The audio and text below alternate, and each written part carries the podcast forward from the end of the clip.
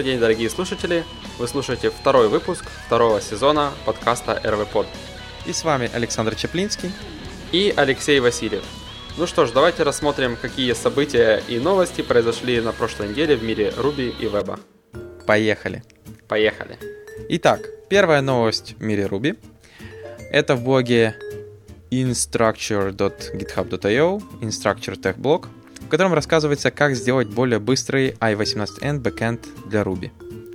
Как вы помните, в прошлом мы рассказывали про Hammer систему, которая была создана Airbnb, которая тоже им позволяла ускорять их интернационализацию.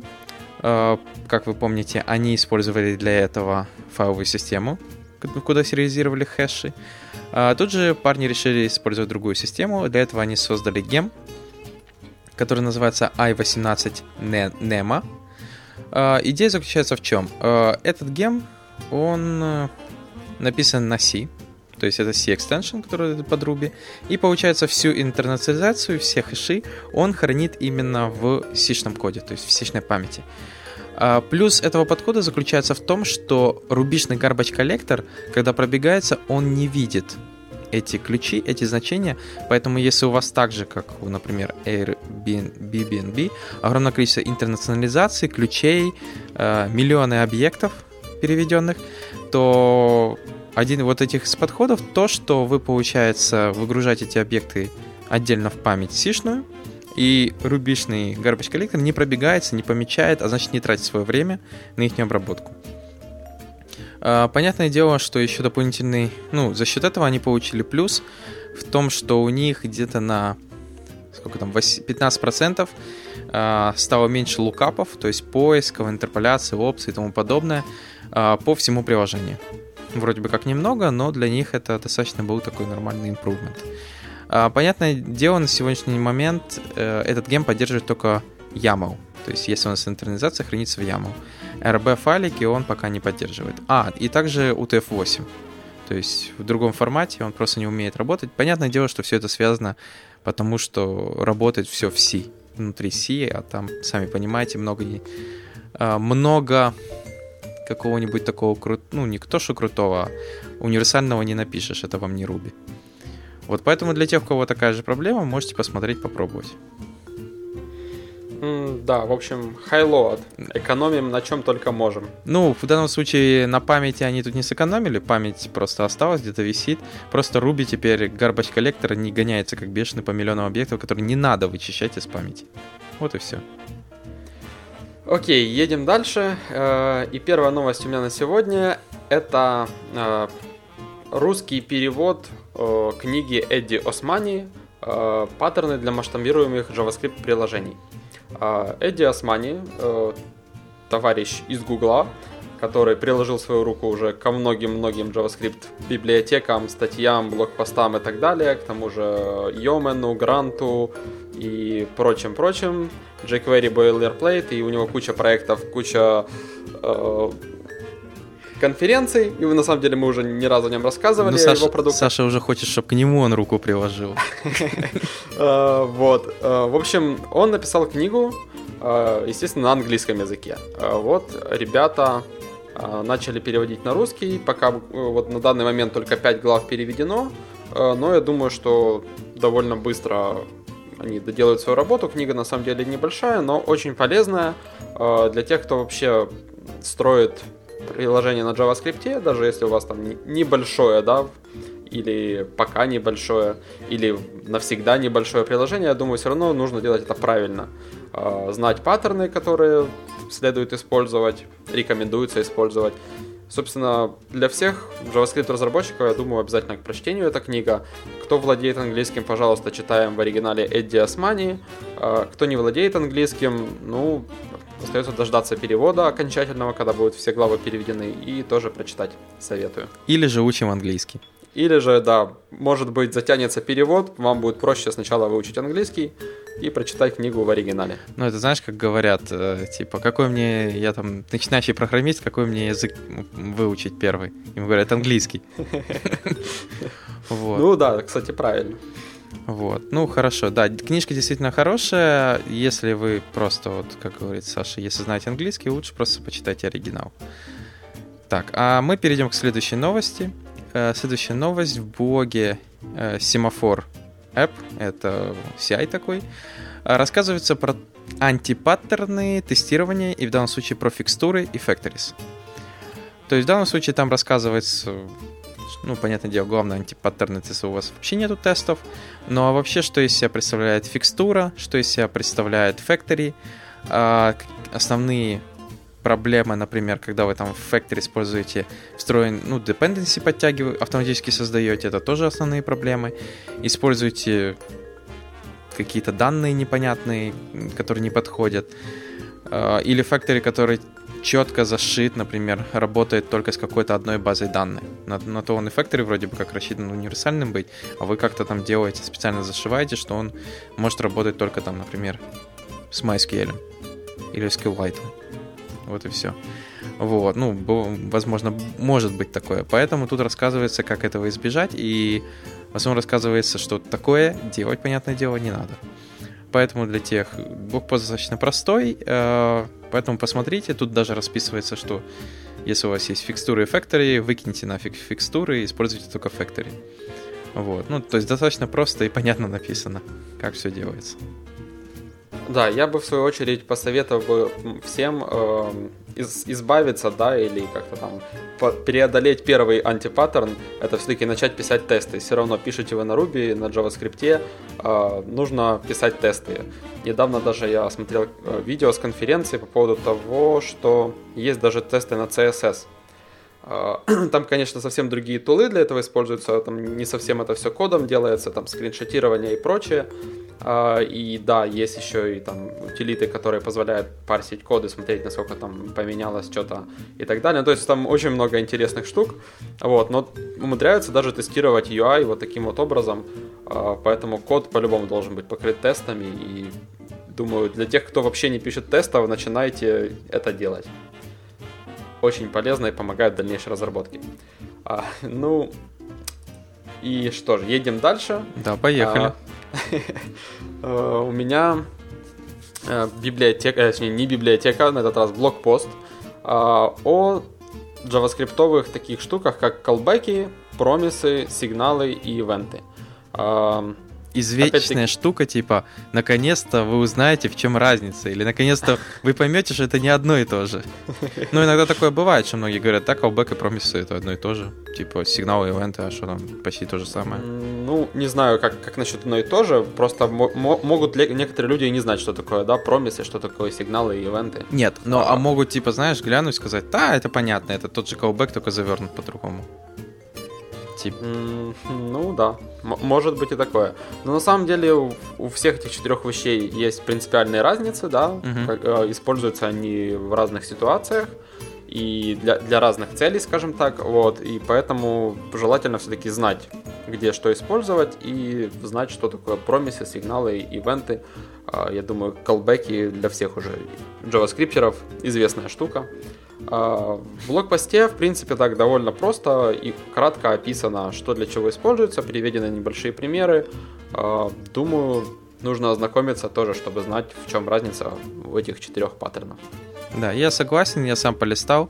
Код JS-ный, достаточно простой, ничего сверхъестественного, хотя Саша тут сразу где мой кофе? Вот. Точно, нужно сходить за кофе. Так, сиди. Вот. И получается, да, тут достаточно интересно расписано. Вот, например, почему, в чем основной, например, прикол промисов, что вы можете туда multiple всякие AJAX-реквесты понакидывать и получить только в одном callback'е, точнее, функции, например, ответы от всех их, дождаться их всех. То есть, например, колбэками вам придется городить нехилую такую нормальную штуку, чтобы потом... Ну, скажем так, наверное, даже будет нереально сделать то же самое колбэками.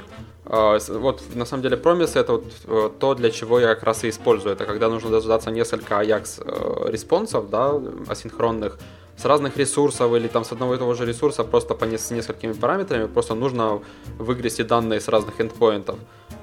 Чаще всего вот для этого я промисы и использую, чтобы уже по результатам всех этих респонсов что-то выполнить. Вот, с колбэками, естественно, такое не прокатывает. Ну да. Вот, поэтому, да, для тех, кому интересно, все-таки полистайте, почитайте. Блокпост достаточно, интересно. Так, что ж, пойдем дальше. Следующая новость в блоге CodeTunes.com. Это блог, получается, Montreal. Это такая контора, она занимается Ruby on Rails, прочей разработкой. И вот они наконец-то расписали про то, как билдить API-шку, API с помощью Grape. Как мы знаем, Grape — это что-то похожее, то есть маленькое приложение типа Sinatra, но в данном случае четко заточенное только под написание API. Вот. И в данном случае они тут рассказывают, что вот у вас, например, есть Rails-приложение, вы к нему подключаете Grape, и начинаете писать свои контроллеры и тому подобное, но используя Grape API. Тут отлично рассказано, как версионализируется API, как это смотрится, как маунтится это все счастье, вообще на что оно похоже, как маунтится это в роуты. В данном случае, я думаю, не буду рассказывать, как все это выглядит, тут достаточно открыть, просто глянуть, но смотрится достаточно интересно. Какие форматы, как все отдается, использование Active Support консернов, если там уже идет такая нормальная наработка. Вот. И также дополнительная такая фича небольшая, это поддержка Swagger. Swagger — это такая тула, которая позволяет документировать API-шку, используя там RESTful сервис. То есть, получается, она вытягивает по JSON нужный callback и тому подобное и генерит документацию.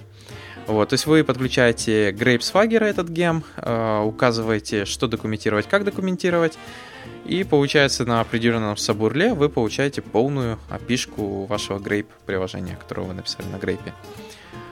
Мы его, кстати, использовали, достаточно нормальная штука, там даже есть try it, попробовать, типа API-шку и тому подобное штуки.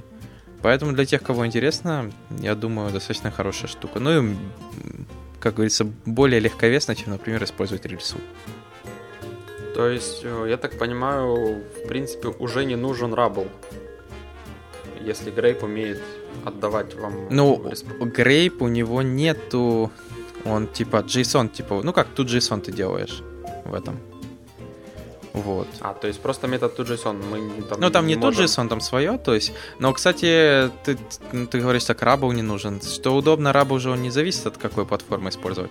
Ты Rabl можешь подключить на Grape. Grape же не работает со вьюхами. Но ты можешь подключить, и он будет работать. То есть все-таки отрендерить вьюху можно. Знаешь, как сразу возникает вопрос, зачем, если только ты Rabl не захотел подключить. Дело в том, что, если использовать Rabl, в котором я гибко там натюниваю свой JSON, да, формат, там, к примеру, какие у меня есть свойства, возможно, мне там нужно какие-то дополнительные штуки вызвать, там, какие-то методы, то мне для этого нужна вьюха. Тот же Rabl, там, будь это XML или JSON. Ты же можешь Active Record Serializer использовать. Active Support Serializer. Или Serializer, да. Вот. Но, кстати, я тебе скажу одно замечание. Rabl сам по себе, он медленный. Он очень медленный. Да, он просто если смысл экономить медленный. На контроллерах, если оставлять Rabl, который медленный. Просто вот мы писали API-шку, и мы использовали Rabl, и за счет вот этого рендера, то, что он занимается рендером темплейтов, особенно еще вложенность, если ты используешь все его фишки, типа вложенные темплейты и тому подобное, это достаточно медленная штука. И вот нас спасало только то, что у нас API-шка была удобна, то, что данные только приходят, но не видоизменяются. И поэтому мы все кешировали. То есть мы четко все кешировали, и у нас, получается, за счет этого она стала быстрее. Но если бы у нас были какие-то видоизменяющиеся данные, офигели бы. Просто бы офигели. Вот и все. Потому что скорость... Когда мы смотрели, например, разрез чарта, сколько времени занимает при загрузках, ответах, Ruby там рендеринг мог занимать до 600-700 миллисекунд в тяжелых случаях. А это достаточно много, учитывая там еще к базе, запрос к самой и тому подобное. То есть у тебя API-шка там чуть ли не до секунды-двух. А это достаточно тяжело и плохо, если у тебя, например, не высоко нагружено, но много реквестов приходит. Тогда, я же говорю, тогда уже тебе не Rabl, там, начинаешь на чем угодно играть. Нет, я согласен, когда делаешь API-шку, на самом деле, ты просто прозреваешь того, насколько минимум тебе работы нужно проделать на бэкэнде, да, тебе нужно просто красиво представить JSON там в нужном формате и так далее, и на самом деле никаких там, никакой суперсложной логики, и ты понимаешь, что тебе не нужен весь Rails стек, и вот такие штуки, вот как типа Grape, довольно-таки действительно смотрятся симпатично и, думаю, стоит использовать. Вот, окей.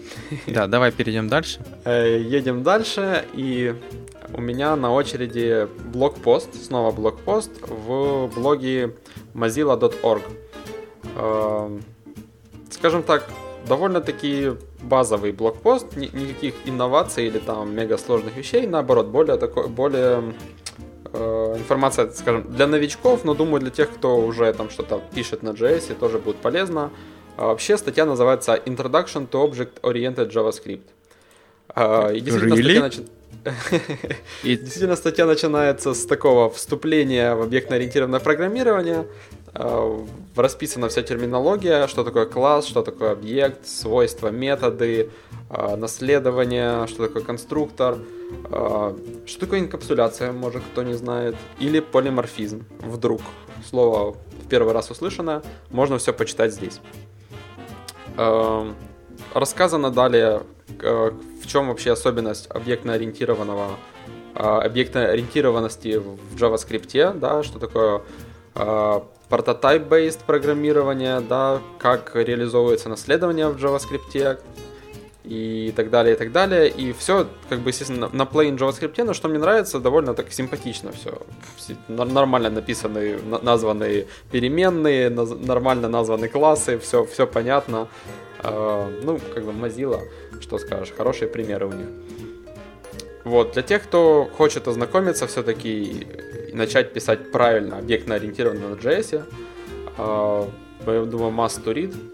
И даже я с удовольствием просмотрю ее до конца, потому что начало чтения очень так увлекло, нужно дочитать. Особенно, когда ты начал. Что это? Разве так можно? Я так не делаю в этом, как его, CoffeeScript. Ну, в CoffeeScript я вообще всего этого не делаю. Я просто пишу экстензы, CoffeeScript все делает за меня. А потом мы начали разгребать, что же он там за тебя делает, да? Ну, выход у CoffeeScript менее красивый, чем вот этот пример, который здесь указан, поэтому... Да, поэтому для тех, кого интересует вообще, что такое Object-Oriented в JavaScript, то гляньте, что это из себя представляет. Для тех, кто из программистов знает, что это такое, да, в JavaScript вас поразит своей объектной ориентированностью. Хорошо, перейдем к следующей ссылке, хватит троллить JavaScript. И следующая новость в блоге разработчика одного из основных по RSpec, рассказываю про новую фичу RSpec 3, это Composable Matcher. В данном случае расскажу, что вот вышла версия 3 бета 2, в которой добавлены именно Composable эти матчеры.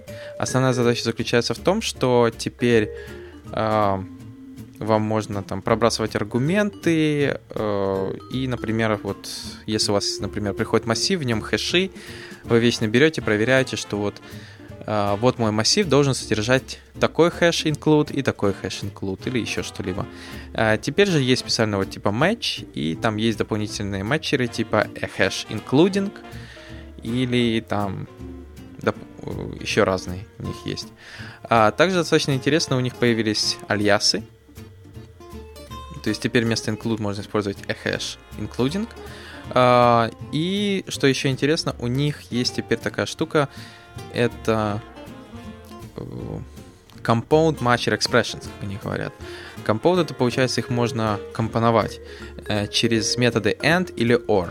То есть теперь вы, получается, можете сказать, например, expect такая-то строка to start with такой-то буквы, точка, and with, то есть заканчивается с такой-то буквы, например.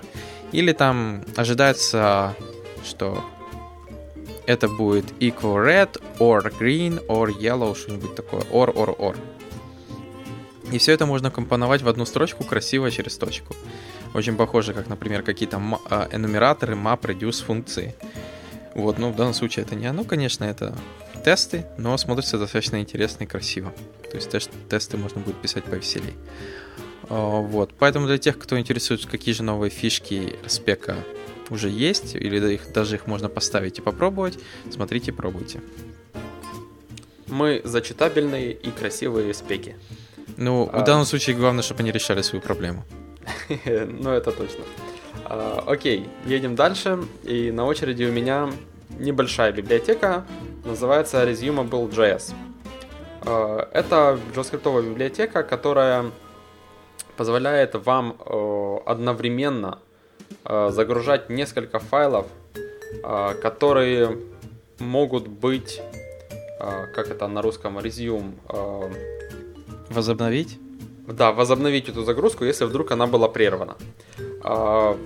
Эта библиотека вообще как бы, у нее нет никаких зависимостей, кроме как HTML5 API. И тут возникает прикол, что HTML5 API, который они используют, работает только в Firefox 4 Plus или Chrome 11 Plus. Да, ну, скажем так, Firefox 4 и Chrome 11 уже настолько древние браузеры, ну, как бы вроде как, что я думаю, что... Проблема в другом. Нету нашего любимого IE. Да. Я бы был очень рад, если бы не было нашего любимого IE, в принципе. Но он у нас есть. Ну, как бы, на самом деле, когда мы говорим об HTML5, вообще, в принципе, редко когда я задумываюсь об IE. Потому что, если честно, даже впадло проверять, какие фичи поддерживаются, какие нет. Не надо говорить «падло», надо говорить типа «мне просто лень, сударь». Вот. Ну, как понятное дело, что это не... Вот, кстати, Resumable, то, что Саша говорит. Фишка достаточно интересная, но она не зависит только от JS. Поддержку этого также надо будет включить на сервер-сайде. То есть там расписано четко, что из себя представляет API-шка, какой протокол, как он чанками будет это передавать. Поэтому, понятное дело, просто подключил его к вашему любимому бложику и сайту, где можно загрузить красивых котиков. Эта штука сходу может и даже, наверное, не заработает, пока вы еще не натюните ваш или не натянете ваш веб-сервер. Вот. Но я думаю, мы все сказали по этой библиотеке. Ну да. Собственно, загружать файлы тоже нужно с умом. Ну, там есть прогресс, то есть можно там прогресс показывать, абортить, канцелить, ретраить даже кнопочка. Ну, типа API-шные колы есть, поэтому штука достаточно простая. Вот. Ну и понятное дело, можно вспомнить, что если вдруг что-то не работает, есть старые добрые проверенные методы через флэш. Там, конечно, Resumable не получится, но multi-upload работают. Итак, все, хватит, поехали дальше. Следующая новость в блоге Адама Сендерсона, который рассказывает, а именно раскурочивает Rails 4.0.2 и смотрит, что же из себя внутри представляет валидация. А именно, как она вообще работает, что находится внутри, как она заимплеменчена, что такое Active Model Validations, что такое Active Support Concern, как оно все там вместе собирается, helper-методы откуда берутся. Честно говоря, просто полистать, посмотреть. Мне даже показалось интересно, я даже открывал некоторые ссылки, смотрел, что находится в действительности в той рельсе. Поэтому для тех, кому интересно посмотреть, что же там в кишках творится, и как это в кишках творится, я думаю, стоит просто хотя бы полистать и посмотреть интересующие вас ссылки. Я думаю, это все. Ну, я же, не буду рассказывать, что в реальности там из себя представляет, как в папке Validations находятся все файлы, как они подгружаются. Я думаю, для тех, кого интересует, он откроет просто и глянет. Не буду пересказывать. Буквост. Окей, хорошо. Едем дальше. И следующий у меня на очереди небольшой ресурсик, который называется responsivejavascript.com.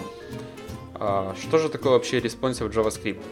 На самом деле это просто, скажем так, название, такой концепт, как и HTML5. Это как бы так называется JavaScript, который реагирует на состояние вашего браузера.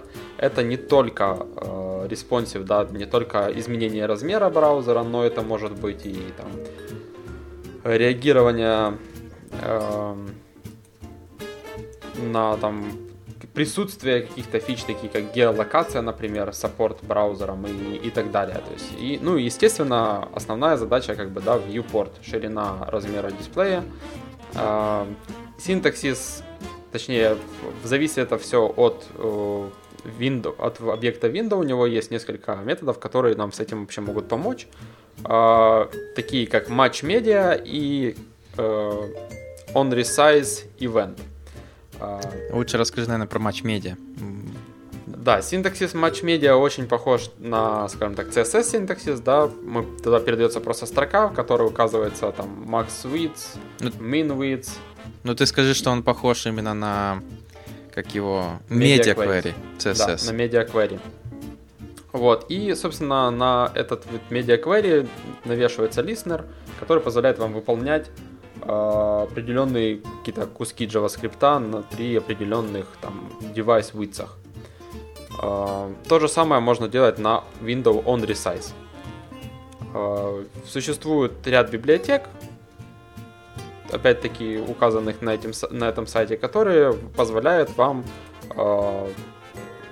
работать подобным образом, да, то есть определять какие-то, да, responsive, определять какие-то условия, скажем так, при которых нужно выполнить тот или иной код, или даже подгрузить тот или иной скрипт.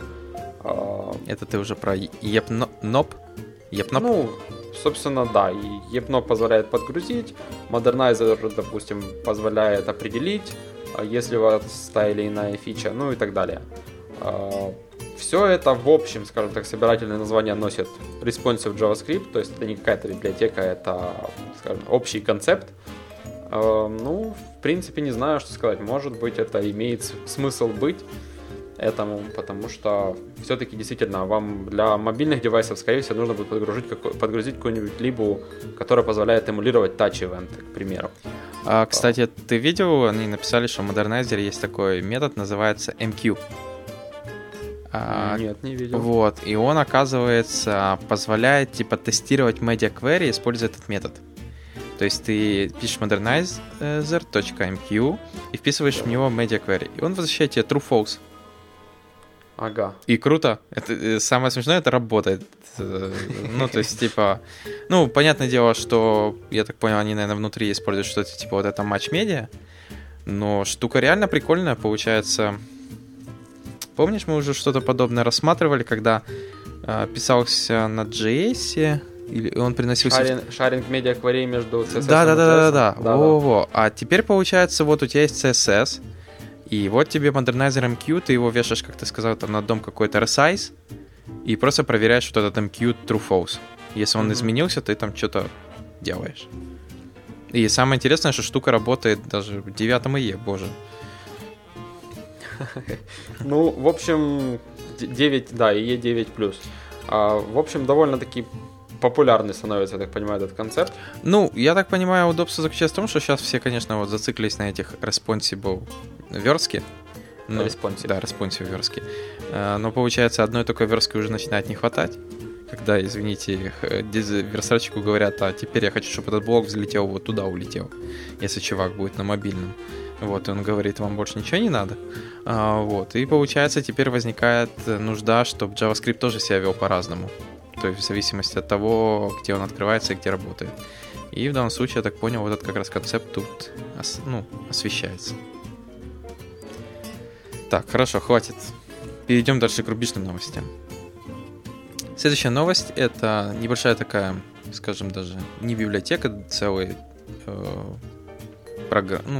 утилита. Называется она iGlazik. Это Processing Monitoring Tool, то есть система мониторинга разных процессов. В основном она похожа, то есть, кто знает, есть такой God на Ruby написанный. Это извечная была проблема, когда у нее память текла из-за Ruby. Есть еще BluePill, что-то похожее. И вот I — это подобный аналог. Понятное дело, работает только на 1.9.3 выше Ruby. Использует внутри Celluloid, а также Celluloid.io файловой системы. Работает достаточно просто. Как расписывают парни, у них было много проблем с годом, с остальными и тому подобное, поэтому они разработали именно этот глаз. Работает достаточно просто, конфиги подгружать тоже, и, понятное дело, самая главная фишка, ради чего, например, год использовали, весь конфиг описывается на Ruby. Все, и все типа пищат от счастья. Вот. Ну, понятное дело, показан тут красивый мониторинг, как он показывает процессы и все остальное, поэтому для тех, кому, возможно, нужна мониторилка достаточно красивая на Ruby, где он может спокойно что-нибудь запихнуть свое, вот, пожалуйста, посмотрите. Ну, в данном случае я не могу ничего сказать, год уже давно не использую, у нас в основном везде монит. Вот. Ну и пока устраивает. Что там? То есть некрасивые конфиги не отталкивают. Ну, мне главное, чтобы как молоток работало. А там уже, хоть знаешь, пусть конфиг там, не знаю, каким-то непонятно чем надо писать, пофиг. Главное, чтобы утилита работала. Ну и самое еще главное, чтобы памяти много не жрала. Все-таки сам понимаешь, там, если утилита крутая, но, извини, выжрала половину сервака памяти, только ради того, чтобы следить там за веб-сервером, зачем мне такое счастье? Ну, конечно. Вот. Так, ну что ж, перейдем дальше. Итак, дальше небольшой, опять-таки, ресурсик. jstherightway.org. Это такой, Леша сказал, книга, но все-таки я с ним буду спорить. Ладно, это гайд. Это гайд. Потому как правильно вообще писать JavaScript, да? Ну и как вообще это начать. Правильный путь показывает. Ну и начать, и в принципе, даже если ты уже начал, но пошел не туда, этот гайд расскажет, как делать это правильно.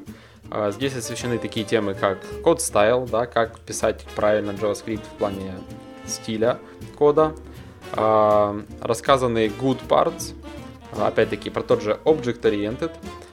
Ссылка на ресурс. Здесь в основном так освещены топики и ссылки на ресурсы, где об этом можно узнать подробнее. Анонимные функции и так далее, и так далее. Паттерны. Довольно-таки неплохо знать вообще, какие паттерны существуют в JavaScript, какие для чего используются и так далее. И там сразу на книжке Эдди Османи пошли эти ссылки. И сюда он свою руку тоже приложил. Да я же тебе говорю, скоро ты такой: Эдди Османи, иди сюда, положи руку мне на штаны. Все, я их смыть не буду месяц. Леш, ну как бы давай о фантазиях поговорим после подкаста. Да, давай дальше. Инструменты для тестирования, такие тулы, как Jasmine, Mocha, QUnit и так далее. Фреймворки. Mocha. Mocha. Я что там моча всегда говорю. Фреймворки, что почитать. Кстати, куча книжек. Карма достаточно прикольный фреймворк. Какая? Я так отхожу в сторону, но есть такая штука, называется Karma Runner. Она позволяет, типа, у нее тоже, похоже, типа, как Jasmine и тому подобное, но у нее тоже достаточно много препроцессоров, методов тестирования, поэтому для тех, кто, вот, например, там, Jasmine не прет или что-то такое, есть вот достаточно еще интересное на ноде, это Karma. Окей. Вот и все. Но я просто говорю, что я недавно вот его начал рассматривать, смотрел, как он работает и что из себя представляет, и смотрится достаточно интересно. Спасибо за информацию. Я продолжу. Собственно, на самом деле я сказал практически все. Здесь собраны действительно best practices для тех, кто начинает и думает, что там выучить дальше или как писать правильно. Задается вопросами, а правильно ли я пишу, структурирую свой код, а паттерн вот такой вот. И даже если кто-то не задается вопросами какими-либо, просто как такое информационное бюро, куда можно обратиться и найти там какие-то ресурсы по прототипам, не знаю, по всяким там паттернам factory и так далее, медиаторы и прочее. Здесь можно все это найти, почитать и разобраться как бы в чем-то, чего еще до этого не знал. Поддерживаю, добавить нечего.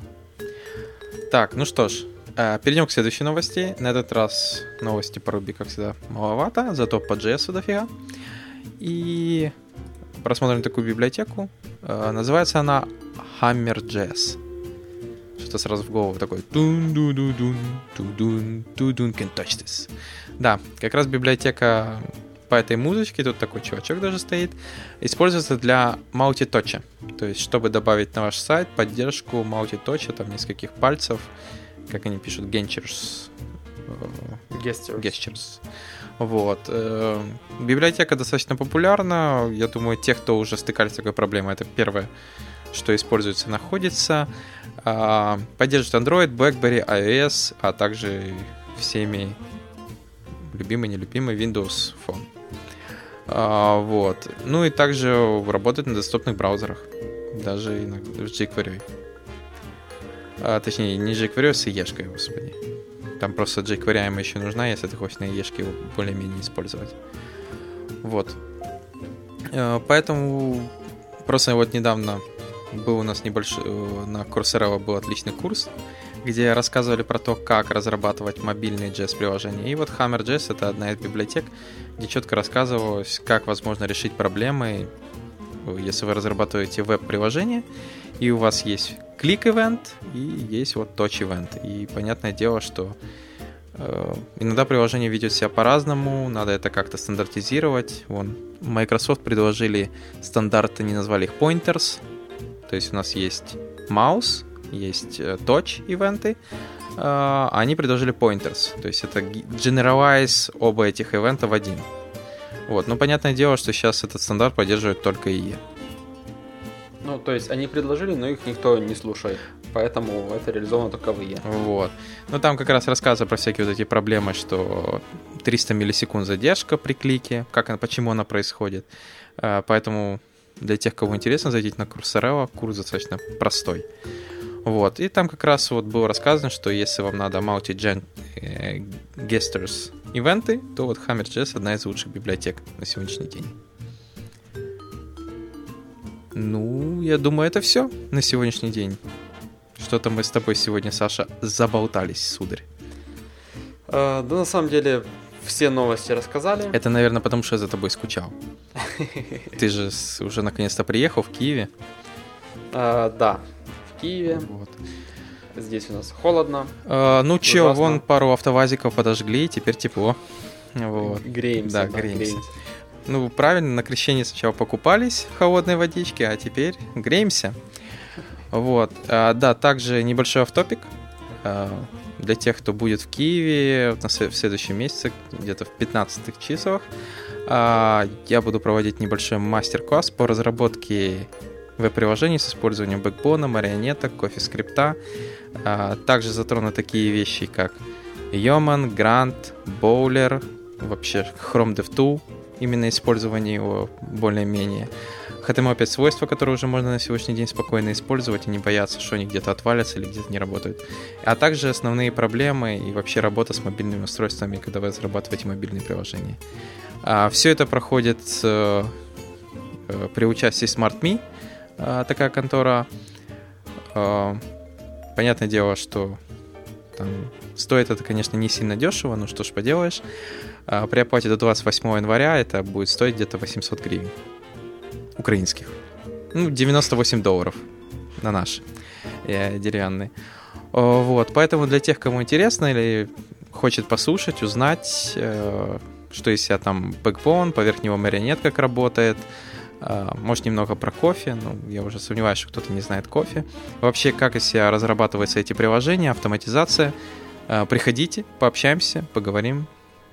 И, ну и просто постараюсь вам рассказать хоть что-нибудь новое. Ну, я думаю, это все. Окей, на сегодня все. Да. Спасибо, что слушаете.